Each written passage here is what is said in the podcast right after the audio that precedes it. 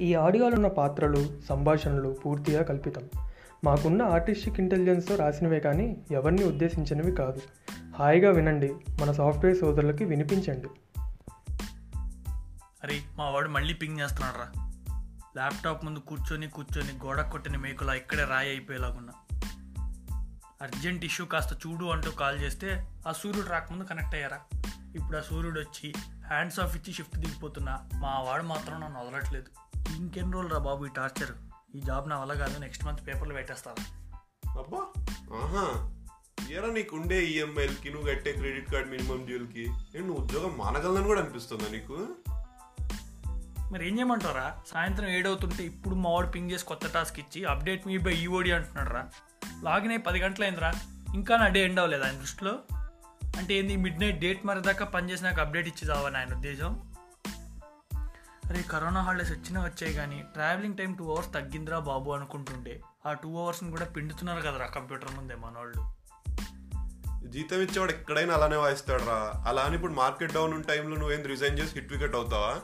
అయినా ఎవడికి లేవరా మేనేజర్తో గొడవలు? అంత మాత్రాన ఏంది ఉద్యోగం రిజైన్ చేసేస్తారా? అసలు పెద్ద మనిషి ఏమన్నాడో తెలుసా?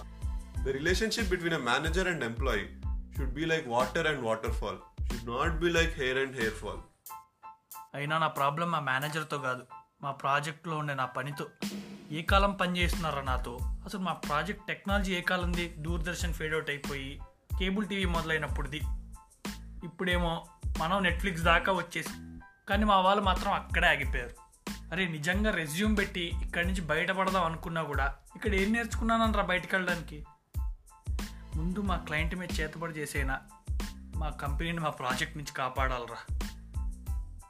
చిల్బా నువ్వు మరీ టూ మచ్గా ఆలోచిస్తున్నావు. ఏంటి ఇక్కడ డెవలప్మెంట్ చేస్తున్నా మాకేం పెద్ద వచ్చు అనుకుంటున్నావా? ఏ నాకు సంబంధం లేని పైథాన్లో నాకు ఏమాత్రం దాని పైథాన్లో కోడ్ రాయట్లేదా ఏంది? అదంతా నా టాలెంట్ అనుకుని మా మేనేజర్ క్లయింట్ మురిసిపోవట్లేదా? ఇక్కడ అంతా మాయబా.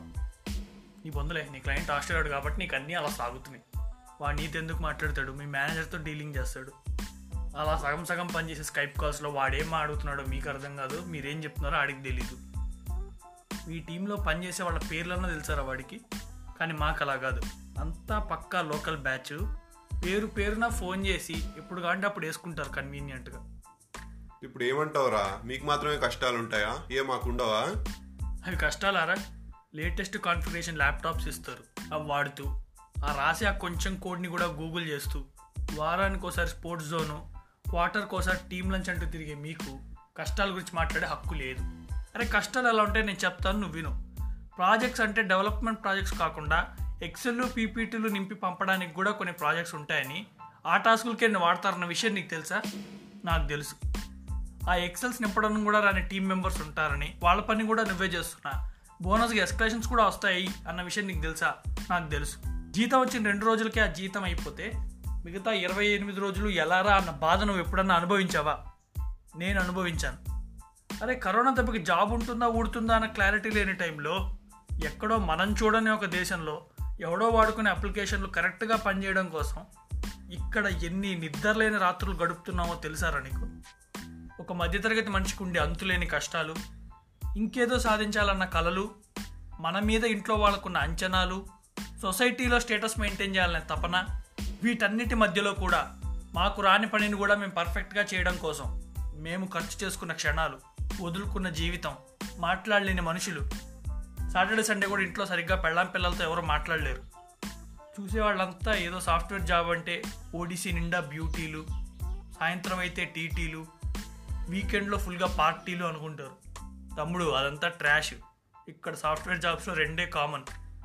వర్కింగ్ అవర్స్ అయ్యాక ఓటీలు బ్రేక్ టైంలో గ్రీన్ టీలు. ఇవే ఉంటాయి ఇక్కడ. రోజంతా ఏసీలో ఉన్నా కూడా కూల్గా ఉండలేని మైండ్. జీతం పెరిగే కొద్దీ బోనస్గా యాడ్ అయ్యే స్ట్రెస్. అరే ఇండియాలో స్ట్రెస్ డిప్రెషన్ పెరిగిపోతున్నాయి అందరూ అంటుంటారు కదా. పాతికేళ్ళ నుండి ఇలాంటి జాబ్స్తో సావాసం చేస్తూ ఉంటే అలాంటివి కాక ఇంకేం వస్తాయి?